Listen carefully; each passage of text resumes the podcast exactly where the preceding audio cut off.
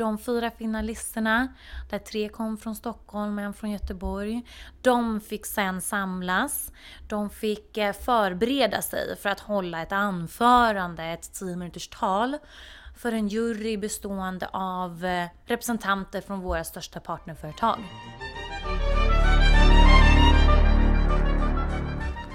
Det var Hanna Gyllig, nätverksansvarig för Nova 100, Sveriges främsta talangnätverk för studenter, som nyligen utsett Anna Björnberg till Årets Nova, Årets student. Vem är hon? Vad vill hon? Och varför blev just hon vald?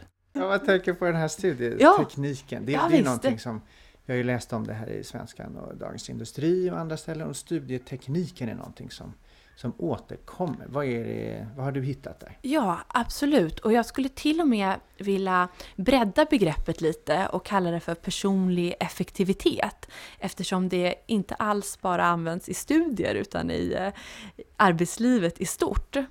Och som jag jobbar där, då utgår jag ifrån eh, tre dimensioner. Det är att eh, skapa tid, att skapa närvaro i tiden och att skapa effektivitet i tiden. Och det här har hjälpt mig jättemycket, varit ett väldigt viktigt verktyg.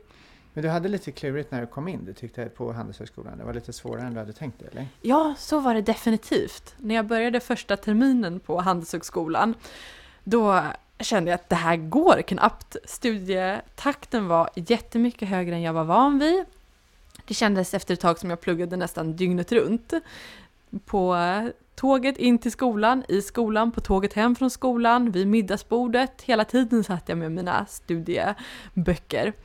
Och på min första tenta på Handelshögskolan, då fick jag ändå bara 52 poäng av 100 och godkänt gränsen var 50. Var så jag klarade den, ja det får man vara glad för.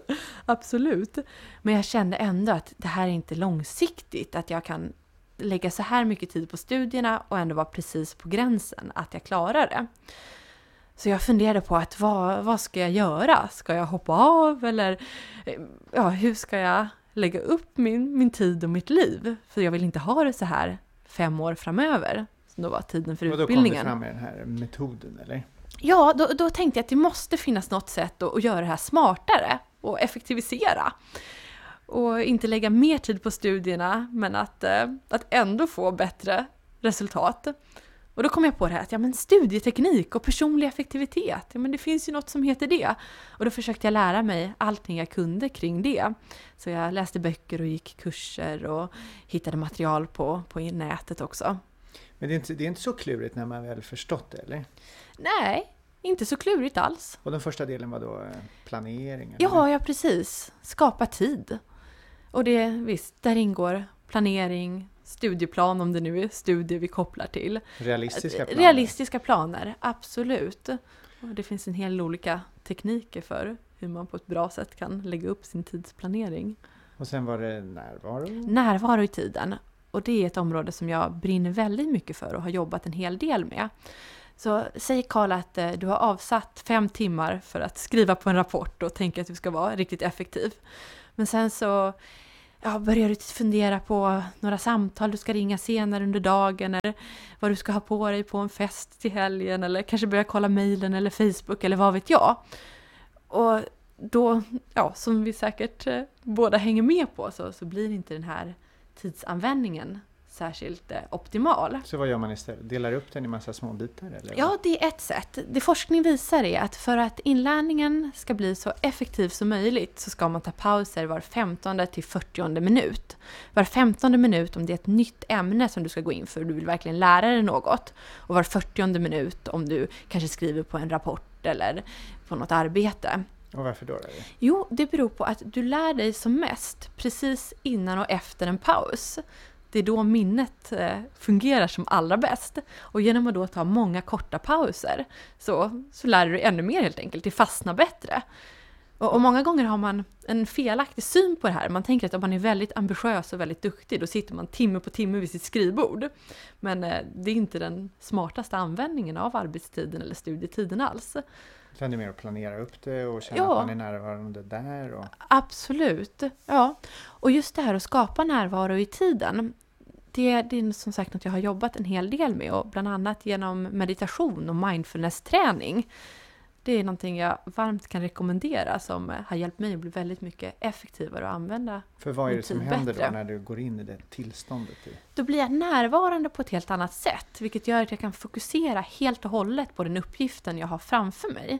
Min koncentrationsförmåga ökar betydligt. Så det är både koncentration och någon avslappnad Ja, stämning? ja men precis. Och det forskning visar, det är att eh, det optimala sinnestillståndet för inlärning är avspänd koncentration.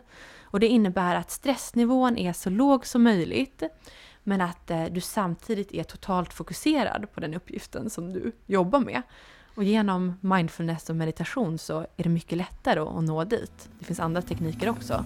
Hanna Gyllig om urvalsprocessen till årets Nova. Diskussionerna sen var väldigt eh, Eh, heta kan man säga. Vi tittade på kriterier som eh, personlig utveckling, eh, ledarskapsförmåga, kreativitet, eh, det här den sociala biten, är man ödmjuk, vill man hjälpa andra, hur löser man problem till exempel. Att lösa problem handlar ju också om att hantera misslyckanden. Vad säger Anna Björnberg om det? Är det en katastrof att misslyckas? Nej, definitivt inte. Och jag försöker personligen att inte använda ordet misslyckande och också vara väldigt försiktig med att använda ord som bra och dåligt och negativt och positivt. För jag ser det som att allting har konsekvenser och, och leder till någonting annat. Så någonting som först kan verka jättedåligt och negativt och som ett riktigt misslyckande kan eh, så småningom visa sig leda till saker som är superbra. Så jag tror det är mycket den personliga inställningen man väljer till det. Eh, ett konkret exempel som jag kan ta för att förtydliga vad jag menar där, det är det du var inne på tidigare, att min första termin på, på Handelshögskolan var väldigt tuff och att jag ja, knappt eh, klarade av det alls. Och det kan man säga att det, ja, det var dåligt och det var jobbigt och negativt. Men genom att jag gick igenom det här och också då utvecklade de verktygen som, som jag nu har, har med mig så har jag kunnat eh, ta jobb som coachchef på utbildningsföretag, utveckla en egen kurs, intensivkurs i studieteknik och eh, hjälpa många runt omkring mig att eh, utveckla sin personliga effektivitet och nå sina egna målsättningar. Och skulle Och vad- jag... Ja, visst. Och vad, och vad är grunden i det här? Är det att man bara sätter mål och försöker hitta dem? Eller hur grundar man sig? Hur orkar man hålla ut? snarare? Nej, ja, jättebra fråga Karl. Och den viktiga grunden, åtminstone för mig, men också som jag sett för många runt omkring mig, det är att hitta ett väldigt tydligt svar på frågan varför. Och vad hittar du ditt svar? Var, var hittar du ditt varför någonstans? Ja, det kan vara lite olika beroende på vilket område livet är och vilken målsättning. Men generellt så är det viktigt för mig att ta tid att reflektera. Att tänka efter helt enkelt. Att inte bara springa i någon typ av ekorrhjul och springa upp för alla berg jag ser. Utan innan jag springer upp på ett berg, sätta mig ner och tänka att är det verkligen det här berget jag ska bestiga? Och ähm, koppla det här svaret på, på frågan varför till mina inre egna värderingar och mina egna drivkrafter. Har du några förebilder där? En eh, viktig förebild för mig är Dag Hammarskjöld som eh, tidigare har varit generalsekreterare för FN. Mm. På vilket sätt är det? För han har ett, eh, ett väldigt djup och har gått in mycket just för den här frågan varför och hittat sätt hur, hur han kan bidra till någonting som är större än honom själv. Han har också mediterat en hel del och eh, etablerade ett meditationsrum i, eh, i New York i FN-skrapan där. Just det, han skriver sina vägmärken Ja, också ja men precis. precis och det Så inspirerar är inte, mig. Det är, inte, Ja. är det målet då, eller är det vägen dit som är, som är den stora grejen? Jag tycker att det hänger ihop, men eh, om jag får välja att kunna dela med mig av inspiration, kreativitet, engagemang, motivation. Och det är sådana saker som bara blir större ju mer man delar.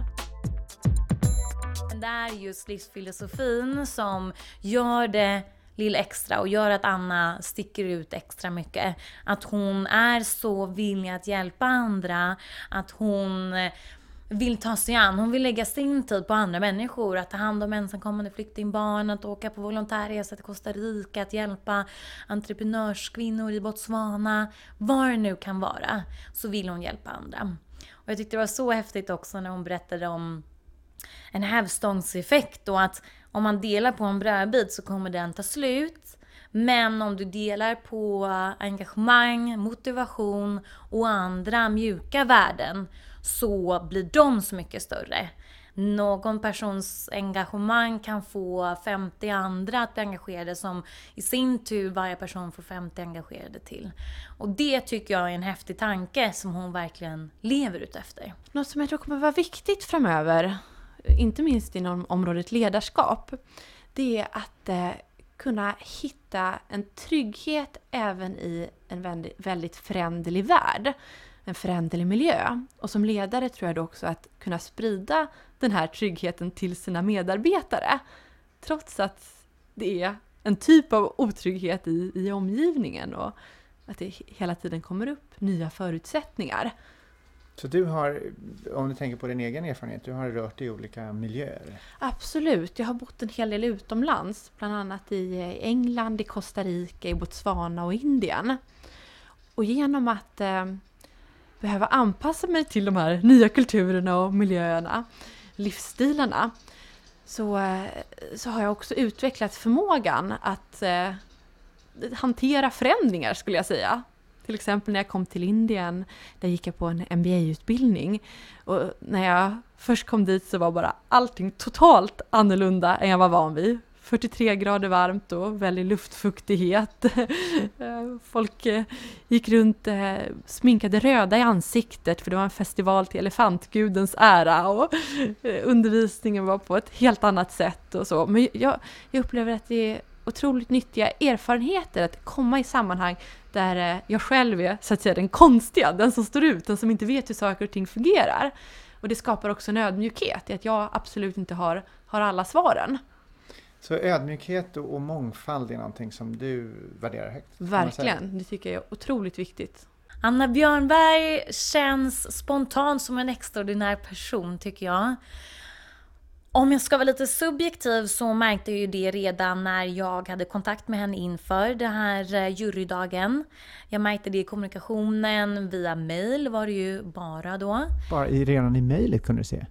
Det är ju det lilla extra om man skriver att jag ser jättemycket fram emot här. Jag kommer lägga tid på det. Absolut har jag avsatt min tid för det här. Om man har den inställningen och får det att lysa igenom i mail, då blir det, det märks.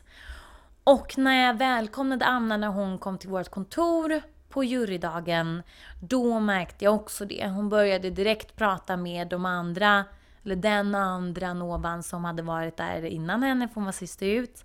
Eh, de andra hade hunnit gå. Och hon började direkt prata med den personen, den Novan och var superöppen och jättetrevlig. Ett leende på läpparna hela tiden helt enkelt. Något som utmärker en bra ledare, det är att eh, kunna se potentialen i andra och lyfta andra. Att vara modig och det kan jag också koppla till mångfald, för det kan krävas visst mod av en ledare att bland sina medarbetare ta in väldigt olika personlighetstyper och en bredd i etnicitet, i åldrar, i kön. Och det är någonting som jag tror kommer bli allt viktigare framöver också. Just eftersom det är en så pass föränderlig värld. Och då behövs en bredd i, i det teamet som man jobbar med för att hantera alla olika typer av, av saker som kan komma upp. Men det kan också vara svårare, så därför krävs det en ledare som har en trygghet i sig själv och vågar ta det och kan hantera det. Nu börjar vi närma oss eh, slutet på denna eh, podcast. Har du en devis? Är det någonting du vaknar upp på varje morgon? I? Ja, definitivt. Jag har flera stycken. En jag gärna delar med mig av kopplat till målsättningar. Det är att våga tänka stort och drömma stort. Så devisen är om andra inte skrattar åt dina mål, då är dina mål för små. Det ska jag tänka på. Gör det Karl. Tack så mycket Anna. Tusen tack. Eh, jättekul att du kom hit och eh, ville lyssna mer på IFLs eh, podcast så surfa in på eh, ifl.se inspiration. Jag heter Karl Eneroth, jag är online program director här på IFL Executive Education. Ha en riktigt bra dag.